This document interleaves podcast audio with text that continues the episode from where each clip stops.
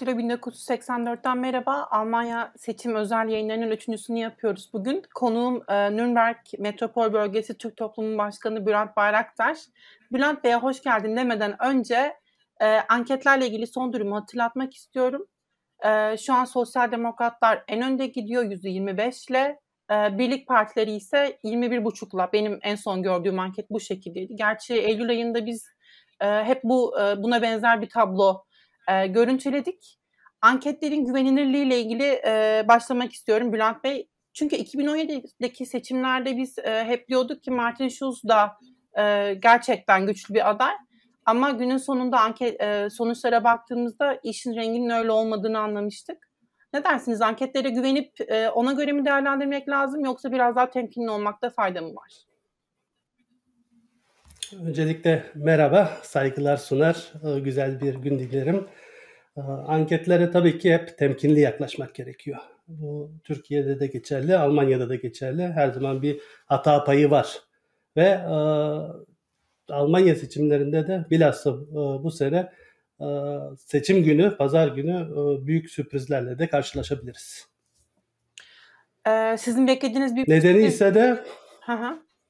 Buyurun. Evet, nedeni ise de e, hiç olmadığı kadar sönük bir e, seçim e, kampanyası şu anda yürütülüyor Almanya'da ve daha çok rakiplerin yaptıkları hatalarla ön plana çıkan bir seçim kampanyası var.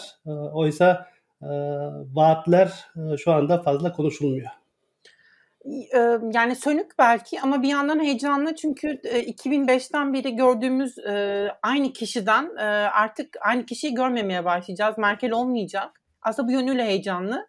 Ama bir yandan da belki evet siz de haklısınız sönük geçtiği noktasında. Bu sönük geçme noktasını biraz açmak istiyorum yine de. Yani biz ne konuştuk mesela 2000 2021'in başından beri aslında bu seçim gündemi çok yoğun bir şekilde karşımızda. Biz neler konuştuk Almanya'da?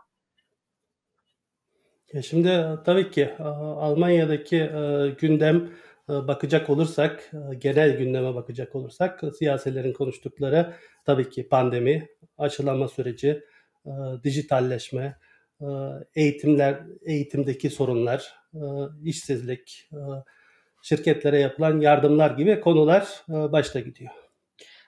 Sizin de özel... Bu, bu sorulara partiler cevap arıyorlar. Şimdi seçimlerde bizim beklentimiz yani gene 2017 seçimlerinde de benzeri olmuştu. Altı partinin e, CSU'yla, Hristiyan Sosyal Birlik'le, sizin de bulunduğunuz Bayvera'da örgütlü Hristiyan Sosyal Birlik'le birlikte yedi partinin barajı geçmesini bekliyoruz. Ben e, biraz sizin gözünüzle bir Almanyalı Türk gözüyle değerlendirmek istiyorum bu partileri. Dilerseniz sosyal demokratlardan başlayalım. Sosyal demokratların adayı ayrı bir akımı temsil ediyor belki. Sosyal Demokrat Parti daha solda kalıyor belki. Neler söylersiniz? Şimdi tabii ki e, geleneksel olarak Sosyal Demokrat Parti, SPD, e, Türkiye'lilerin birinci tercihi. Yani bu son yapılan 2017 araştırmalarında e, Türkiye'lilerin %35'i bu partiye oylarını veriyor. Tarihin tarihi nedenlerle e, SPD bir işçi partisi e, görünümünde e, tabii ki sendikalara çok yakın ve buradaki e, işçi kısmına e, yardım veren kuruluşlar e, daha çok yakın bir kuruluş olduğu için e, geleneksel olarak e, Türkiye'li işçilerin birinci tercihiydi. Ve e, bu doğrultuda e, e, SPD e, son 4-5 yıl içinde e, bir çöküş içindeydi. E, kendini yeniden yapılandırıyor. Bu yapılanmanın en büyük e, liderlerinin birisi de Olaf Scholz. Çünkü örneğin Bavyera eyaletinden örnek vereceksek, Bavyera eyaletinde SPD partisi tek haneli oranları gördü. %8'e kadar düştü. Ve bundan toparlanmak e, süreci başladı. Mesela bu e, genel olarak e, sizin değerlendirmelerinizde de fazla yer almıyor ama Bavyera açısından Türkiye kökenli bir SPD Genel Sekreteri seçildi. Arif Taşdelen ve Arif Taşdelen bu tek haneli rakamlardan partisini şu anda Bavyera'da %18'e çekmiş durumda. Bu da bir özel bir başarı. Özellikle bunun belki e, görece muhafazakar bir eyalette bir Türk e, kökenlinin başarıyor olması da ayrıca takdire şayan olsa gerek.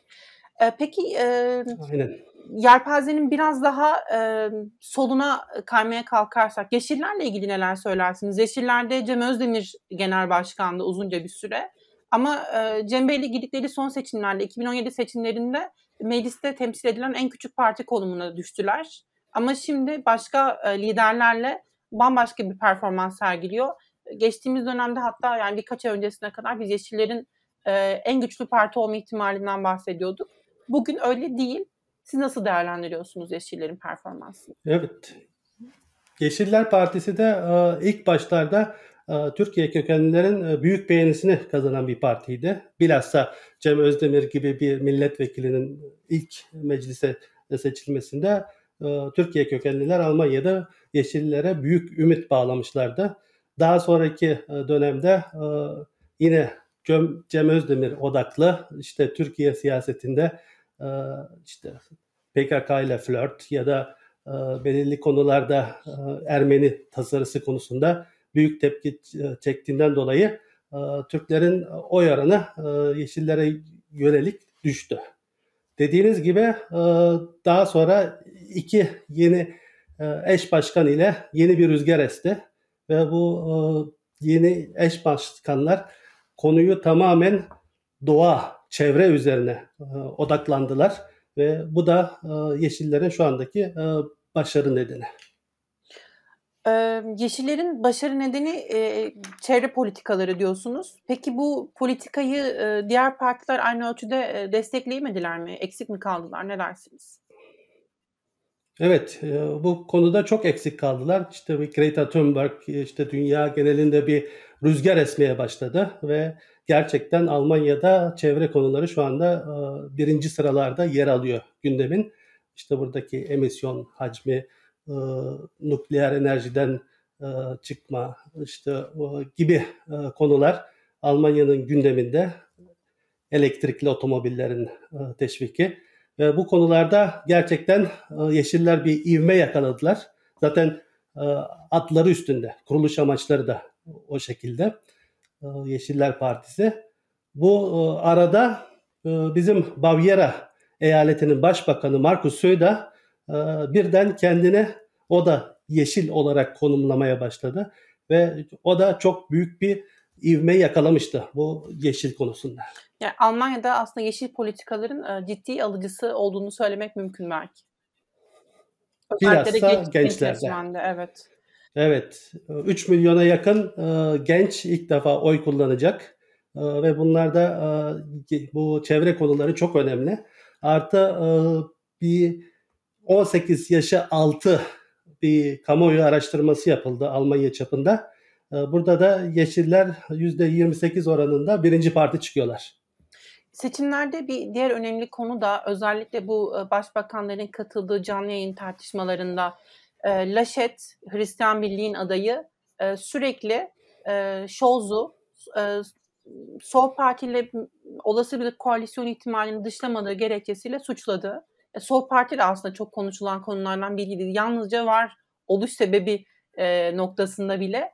Neden Sol Parti'ye bu bakış var? Bunu biraz açmanızı isteyeceğim. E, çünkü biz Türkiye'de biraz yine bunu kaçırıyoruz. E, Sol Parti bildiğimiz bir Sol Parti değil aslında. E, farklı bir kökeni var. Yok, daha çok. E, siz belki değerlendirirsiniz evet, daha onu, çok. evet. Mesela Sol Parti'nin Bavyera'da hemen hemen hiçbir varlık varlığı söz konusu değil ama Almanya genelinde daha çok Doğu Almanya'da 1989'dan evvelki e, DDR yani Doğu Almanya e, bazlı kurulmuş e, bir parti ve bu partinin bazı talepleri çok aşırı. Örneğin NATO'dan çıkma gibi talepleri var. İşte Türkiye konusunda çok ayrımcı bir tutumu var. Ve genel olarak Türkiye kökenliler açısından da e, Kürt kökenli vatandaşlarımız tarafından tercih edilen bir parti. Ee, bunun da yine işte e, Türkiye'deki e, PKK sempatizanı kuruluşlarla yakınlığı olduğu biliniyor. Ve, ve bu doğrultuda e, hiç bir parti kolay kolay sol partiyle bir koalisyona girmek istemiyor. E, tabii ki Olaf Scholz'un o kartı açık tutuyor, elini güçlü tutmak için. Hı hı. Siz yani sol partiyle yapılacak bir koalisyon ihtimalini çok gerçekçi bulmuyorsunuz o halde. Yok, kesinlikle bulmuyorum. Zaten bu e, Almanya'da ve dış politikada ciddi bir e, sarsıntıya yol açar. Yani işte e, biz Türkiye'de belki şunu özellikle e, bilmiyorum vurgulamakta eksik kalıyoruz. E, yani evet polit, partinin politikaları belki aşırı NATO'dan çıkmak, e, Avrupa Birliği ile ilişkilerin e, biraz daha belki daha sorgulayıcı yaklaşmaları biraz alışıldık dışı Almanya için ama ya belki işte bu partinin bu Doğu Almanya kökenlerinin mevzu bahis olması onu Almanya siyasetinde biraz öteliyor. Ama Türkiye'den baktığımızda bu çok işte belki kaçırılıyor diye düşünüyorum ben. Peki şimdi siyasi evet, serpa... Bir nokta daha var. Bu parti çok Rusya yanlısı bir partiydi aynı zamanda. Tabii. Yani Rusya'nın Rusya, daha fazla... Rusya kökenli Almanların da e, oyunu alan bir parti. Doğu Almanya'da sizin de söylediğiniz gibi evet. daha güçlü olan bir parti. Şimdi yelpazenin diğer ucuna kayarsak e, Almanya için alternatif var aşırı sağ yine Doğu Almanya'da çok e, güçlü. Almanya için alternatif e, en son Atatürk'ün de AFD'ye oy kullanacağını e, iddia etmişti.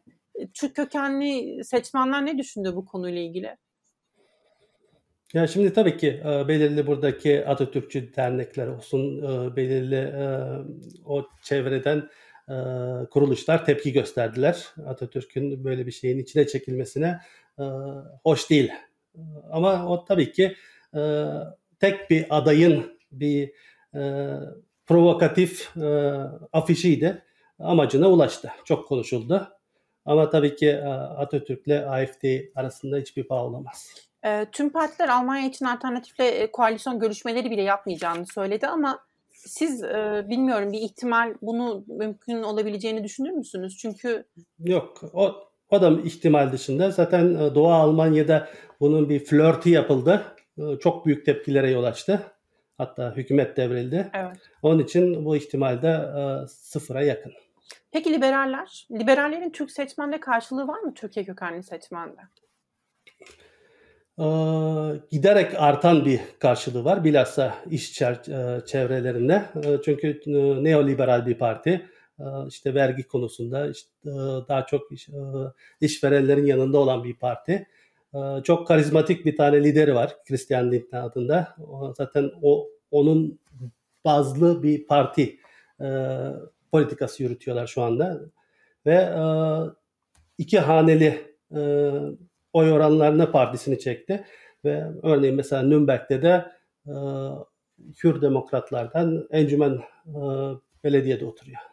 Peki sizce 2017 seçimlerinde biz yine bir üçlü koalisyon konuşmuştuk. Hem Birlik Partileri hem Sosyal Demokratlar koalisyon kurmaya çok yanaşmamışlardı.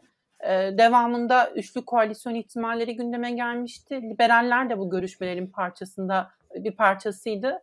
Ama günün sonunda Lidner koalisyon masasından kalkan isim oldu.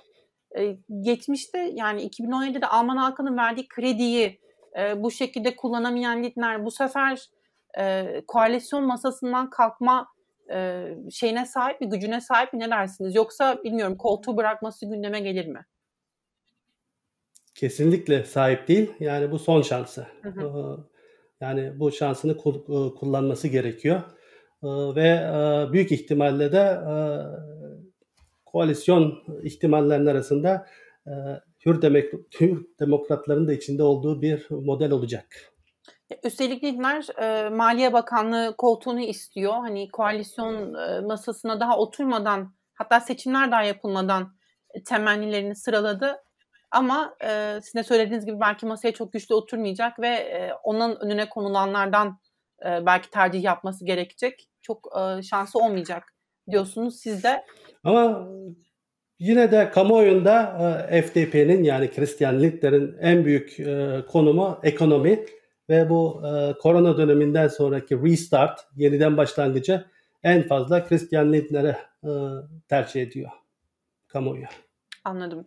Yani zaten bu işte Alman seçmene sorulduğunda e, anketlerde işte eğer seçimlerde doğrudan başbakan adayı için oy kullanacak olsanız kime kullanırdınız e, sorusu sorulduğunda ve Lidner'in de olduğu yani başbakan adayı olmamasına rağmen Lidner'in de olduğu anketlerde Lidner ikinci sırada e, çıkıyor. Çok yüksek bir yüzde değil belki ama e, yine de e, önemli bir karizması olduğunu gerçekten söylemek mümkün ki sizin vurguladığınız gibi kampanyayı da bir, e, Lidner'in üzerinden yürüttüler. Hep Lidner kampanya yüzüydü. E, şimdi sizin de e, bulunduğunuz Bavyera eyaletinde Bavyera'ya özgü dinamikleri olan bir parti CSU, e, Hristiyan Sosyal Birlik. E, CSU ile CDU, CDU birlikte seçimlere gidiyorlar. CSU yalnızca Bavyera'da örgütleniyor. E, ama yine biz Türkiye'de belki bunu çok anlamlandıramıyoruz. Çünkü e, Türkiye'de biz ittifak siyasetine evet biraz aşina olduk Cumhurbaşkanlığı hükümet sisteminden sonra ama e, partilerin ittifak modellerinin bu türlü olabileceğini gözlemlememiştik. Nasıl bir ittifak var aralarında? Oradan başlayalım isterseniz. Evet bu ittifak zaten 50 yıllık bir ittifak. Yani bu bir agreement var, bir anlaşma var. Almanya'nın 15 eyaletinde Hristiyan demokratlar yapılanmış durumda ve seçime giriyorlar. Ve Bavyera eyaletinde ki Bavyera eyaletinin açılımında Freistaat Bayern yani hür devlet Bavyera. Yani istese e, her zaman e, Almanya'dan ayrı, ayrılabilecek bir e, konumda olan bir eyalet. Ve bu eyaletin de kendine öz dinamikleri var. Buradaki yıllardan beri birinci parti konumunda Hristiyan Sosyal Birliği, CSU ve Bavyera'da sırf CSU seçimlere giriyor. Ve genelde de Almanya tarihinde hep ikisi bir ittifak içinde seçimlere girmiştir. E, genelde her her zaman bir e, Hristiyan demokratların liderliğinde iki istisna bulunuyor. Birisi Franz Josef Strauss, bir de Edmund Stoiber. Bunlar da başarılı olamadılar zaten. Evet, hatta bu seçim döneminde de biz çok konuştuk. Acaba Bavyera Başbakanı ve CSU lideri Zöder seçimlere Birlik Partilerinin ortak başbakan adayı olarak girer mi diye. Ama e, öyle olmadı. CDU lideri Laschet seçimlere Birlik Partilerinin başbakan adayı olarak katılıyor. E, bu aslında bayağı e, konuşuldu yani biz e, tabii Türkiye'de yine bunu yakalayamadık ama e, neden e, Zöder bu kadar destek buldu? Bunu biraz konuşabilir miyiz? Çünkü Bavyeralı olması sebebiyle belki Almanya'nın genelinde o kadar karşılığı olmayacağı söylenebilir. Ama yine de bir Bavyeralı siyasetçinin bu kadar destek bulması bilmiyorum nasıl yorumluyorsunuz? Yani e, korona döneminin starı Almanya'da kesinlikle Doktor Markus Söder'di. Yani bütün yaptıkları önlemler, öncü e, olarak aldığı e, hamleler, e, Bavyera'da verilen e, yardımlar, e, örneğin test e, imkanları sürekli e, ücretsizdi ve e, bunun gibi halka yakın e, yaklaşımıyla gerçekten hem Bavyera'da hem Almanya'da herkesin beğenisini kazandı. E, partiler üstü ve e, çok e, üst oranda bir beğeni oranı vardı ve halen geçerli. Yani halkın seçimi aslında söyler. Yani bu Hristiyan demokratlar yapılan anketlerde de bu doğrultuda çıkıyor. Onların tabanın gönlü Söyder'den yana. Ama tabii ki parti stratejisi doğrultusunda seçime Laşet kazandı parti içinde. Sizce Zöder aday gösterilmiş olsaydı başbakan seçilir miydi? Çünkü Laşet'le ilgili durumla ilgili biraz tereddütlüyüz. E, kesinlikle Laşet'ten çok iyi bir değerlere ulaşacağı aşikar. E, hatta birinci de gelebilirdi.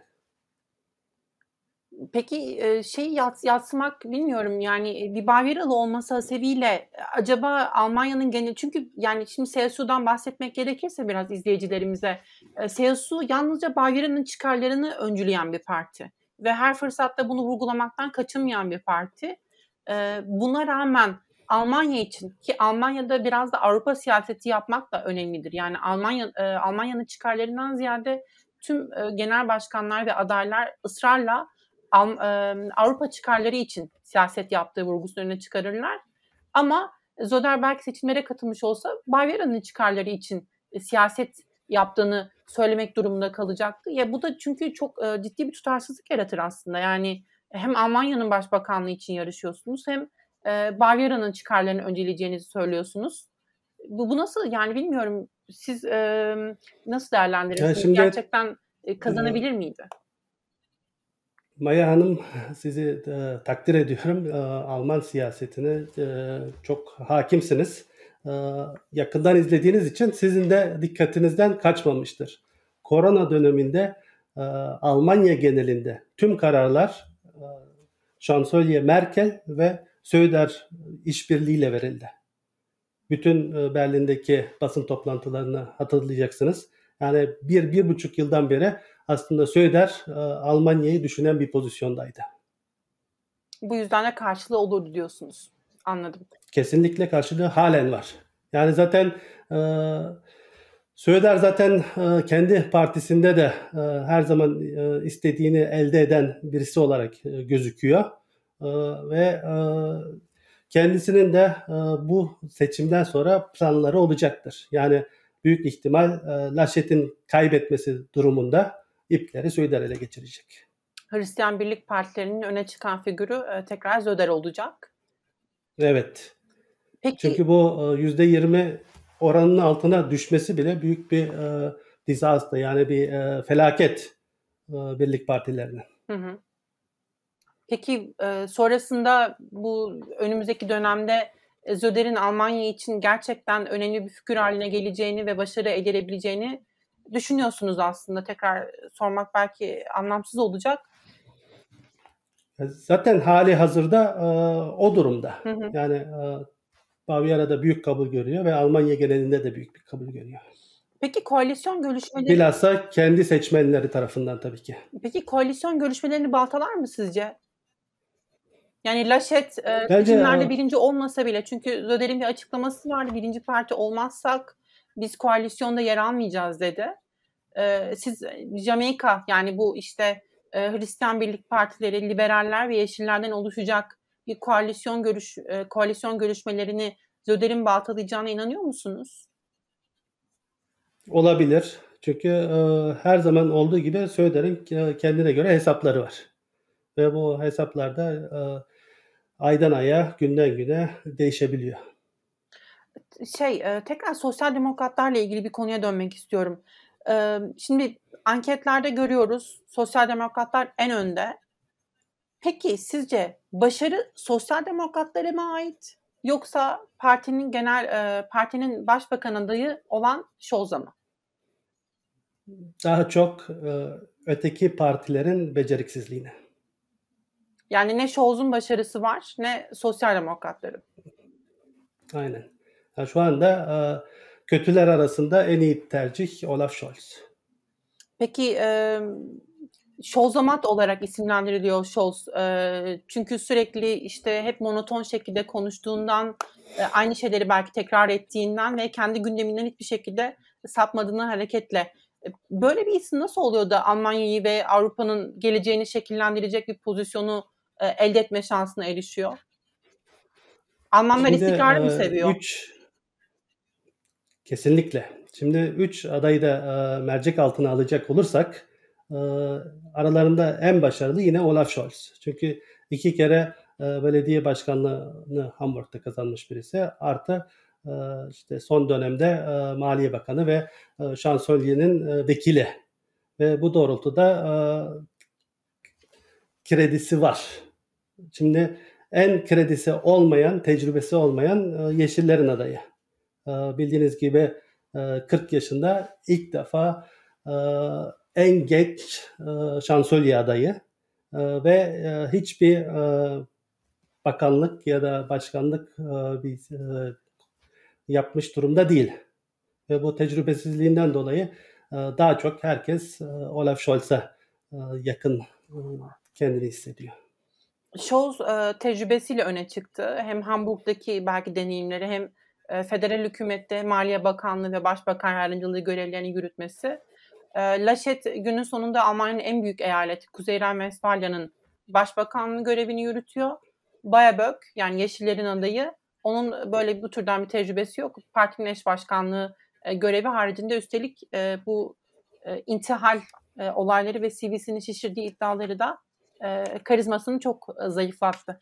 Peki e, Türkiye kökenli seçmenlerin beklentilerine dönmek istiyorum.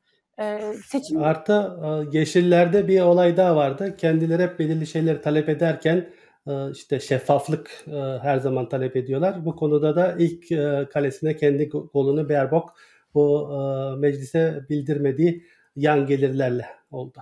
Ya evet aslında bu, bu konuda da çok haklısınız. Çünkü belki hani bu kadar büyütülmezdi ama sürekli etikten bahseden bir parti için beklentiler daha yüksek oluyor ister istemez. E, hatta evet. Berlin eyaletinde başbakan adayı olarak yarış, yarışan e, Gifi'nin de benzer bir skandalı var. E, buna rağmen e, Gifi hala anketli, anketlerde en önde götürüyor. Ama Yeşiller için e, durum gerçekten çok kötü oldu. E, çünkü gerçekten yani önüm geçtiğimiz e, aylarda nelerden bahsederken şimdi e, üçüncü olarak gözüküyor en sonda yani başbakan adayları içinde. E, Türkiye e, Türkiye kökenli seçmenlerin beklentilerine özellikle gelmek istiyorum. E, ne bekliyorsunuz ve ne nelerin olası olarak gerçekleşeceğini düşünüyorsunuz yeni hükümette? Yani şimdi e, buradaki e, Türkiye kökenli insanları e, ele alırsak kesinlikle burada bir homojen bir yapı yok. E, çok e, heterojen bir yapıya sahibiz. Yani Türkiye'nin e, mozaiği buraya taşınmış durumda. Onun için buradaki Türkiye kökenlerinde çok çeşit tercihleri var. İşte bunları yine burada mezhep bazında ele alırsak ya da işte etnik köken bazında alırsak herkesin değişik değişik gündemi ve beklentileri var partilerden.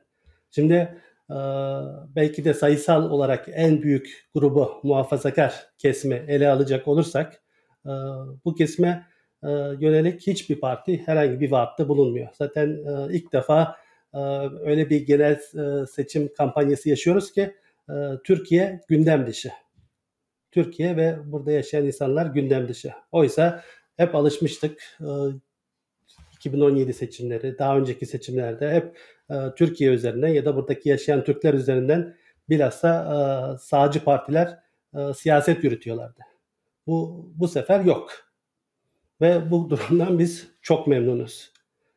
Çünkü Hristiyan Demokratlar Birlik Partisi, işte Sosyal Demokratlar da tabii ki e, çok güçlü e, kamuoyu araştırmaları yapıyorlar.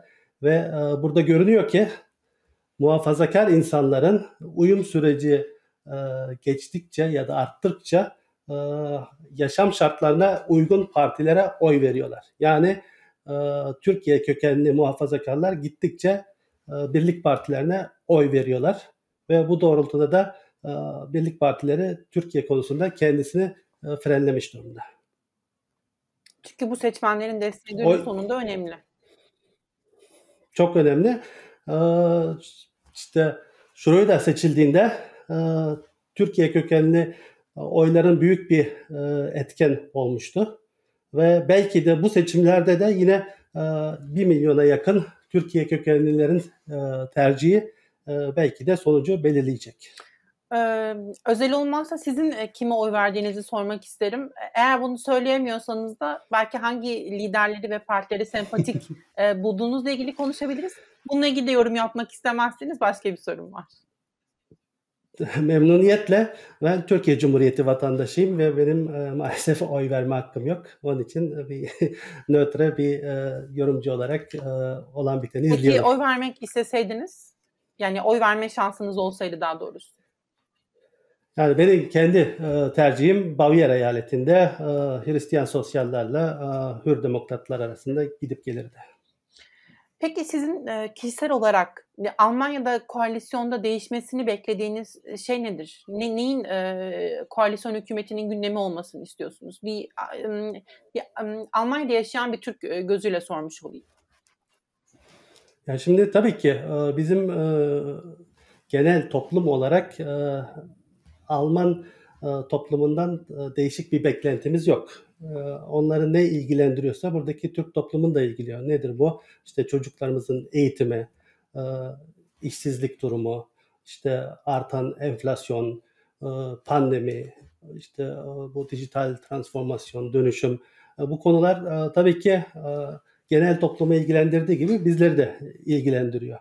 Bunun haricinde tabii ki ee, bizim 60. E, yılı göç hikayesini burada e, bu yıl idrak ediyoruz. E, bizlere özel tabii ki e, sorunlar var. Bunlar işte birinci nesle yapılan sosyal yardımlar, işte bu şu anda üstünde sık sık durduğumuz bu otomatik bilgi paylaşımından dolayı bir sürü mağduriyet yaşanacak. Ve çifte vatandaşlık konusunda tabii ki yeni seçilecek partilerden hareket bekliyoruz. Peki Türkiye ile ilişkiler? Siz ne öngörüyorsunuz Türkiye ile ilişkiler bağlamında? Bir değişiklik olur mu? Bir sapma olur mu Merkel sonrası dönemde yoksa mevcut düzende devam eder mi? E, şimdi genelde Almanya'nın dış politikası bir devlet politikası. Yani orada kolay kolay e, fazla bir değişiklik olmayacaktır. Zaten e, koalisyon yap- yapabilecek 3 partide 3 e, aşağı 5 yukarı Türkiye'ye karşı tutumları aynı. Avrupa Birliği konusunda e, adımların atılabilmesi için Türkiye'nin tekrardan e, demokratik bir yapıya sahip olmasını talep ediyorlar. İnsan haklarını, ifade özgürlüğünü, işte muhalefetin susturulmaması gibi üçünün de aynı talepleri var. Bu taleplerde belki de yeşillerin içinde olduğu bir koalisyonda bu daha sesli bir şekilde dillendirilecek ve Türkiye'den talep edilecek. Bizim şansölye Merkel'in daha çok pragmatik bir yaklaşımı vardı. Yani belirli konuları dillendiriyordu ama pragmatik bir şekilde de Erdoğan hükümetiyle e, ciddi bir işbirliği yapıyordu ve bu e, bilhassa e, tabii ki Almanya'nın e, yararına olduğu konularda bilhassa mülteci konusunda e, Türkiye ile çok yakın bir işbirliği içinde olduğunu söyleyebiliriz ve bu işbirliği de devam etmek mecburiyetinde. E, siz 3 aşağı 5 yukarı e, partilerin aynı pozisyonda olduğunu söylediniz. Özellikle bu aşırı sağ ve aşırı solu hariç bırakırsak yani özellikle koalisyona e, dahil olma ihtimali olan partiler özelinde. Ama Hür Demokratların belki bu, bu noktada biraz daha ayrışan bir yönü ortaya çıkıyor. Hür Demokratlar derhal evet. e, müzakerelerin kesilmesini e, talep ediyorlar. Avrupa Birliği ile Türkiye arasında süre giden e, müzakerelerin derhal kesilmesini talep ediyorlar. E, ama Yeşiller belki sizin söylediğiniz ve Sosyal Demokratlar da aynı şekilde sizin söylediğiniz gibi insan hakları ile ilgili e, durumların e, iyiye doğru iyileşmesini talep ediyorlar. Sizce Hür Demokratlar bu noktada baskı yaparlar mı yoksa koalisyon masasına oturduklarında ilk vazgeçecekleri şey e, bu konu mu olur? Zaten bir trafik ışığı koalisyonu olursa e, bu e, SPD tarafından dengelenecek. Yani Yeşillerin e, talepleri olacak, e, Hür Demokratların talepleri olacak ve ortada buluşma e, kültürü e, hakim olacak ve bu doğrultuda da e, Hür Demokratlar bu pozisyondan vazgeçmek mecburiyetinde kalacaklar. Bülent Bey yine katıldığınız için çok teşekkür ederim. Eğer sizin son söylemek istediğiniz bir şeyler varsa onları alalım. Sonrasında yayını kapatalım. Tabii memnuniyetle. Bu Türkiye Avrupa Birliği sürecinde zaten Almanya'nın veya Avrupa'nın samimi olduğu söylenemez. Yani bu e, tamamen bir e, karşılık, karşılıksız aşk ilişkisine benziyor. Yani Türkiye'de e, çok büyük, yüksek bir Alman imajı var. Almanların işte Birinci Dünya Savaşı'ndan beri bizim müttefikimiz olduğumuz e, anlatılıyor. İşte nesillere böyle şekilde e, iletiliyor. Ama Almanya'da bunun karşılığı yok. Almanya daha çok şeye bakıyor. Alman e, siyasetinde e, ülkelerin dostları olmaz, çıkar ilişkileri olur. Ve bu doğrultuda da e, yeni hükümette Türkiye ile çıkar ilişkileri doğrultusunda e, işbirliğini devam ettirecektir. Çok teşekkürler. Ee, yayına katıldığınız için, zaman ayırdığınız için. Ben de teşekkür ederim. Ben teşekkür ederim. Tekrar görüşmek üzere Bülent Bey. Bu vesileyle tekrar ederim. söyleyelim. Pazar günü e, biz de bir canlı yayın yapmayı planlıyoruz. E, Almanya seçimlerinin e, sonuçlarına ilişkin. E, umarım o yayında da e, görüşmek üzere. Evet ben de çok teşekkür ederim ve e, gerçekten e, Almanya'daki bu seçimler konusunda ve siyasi e, konularda olaylara çok hakimsiniz. Tebrik ederim. Çok teşekkür ederim. Çok sağ olun. Evet pazar günü görüşmek üzere.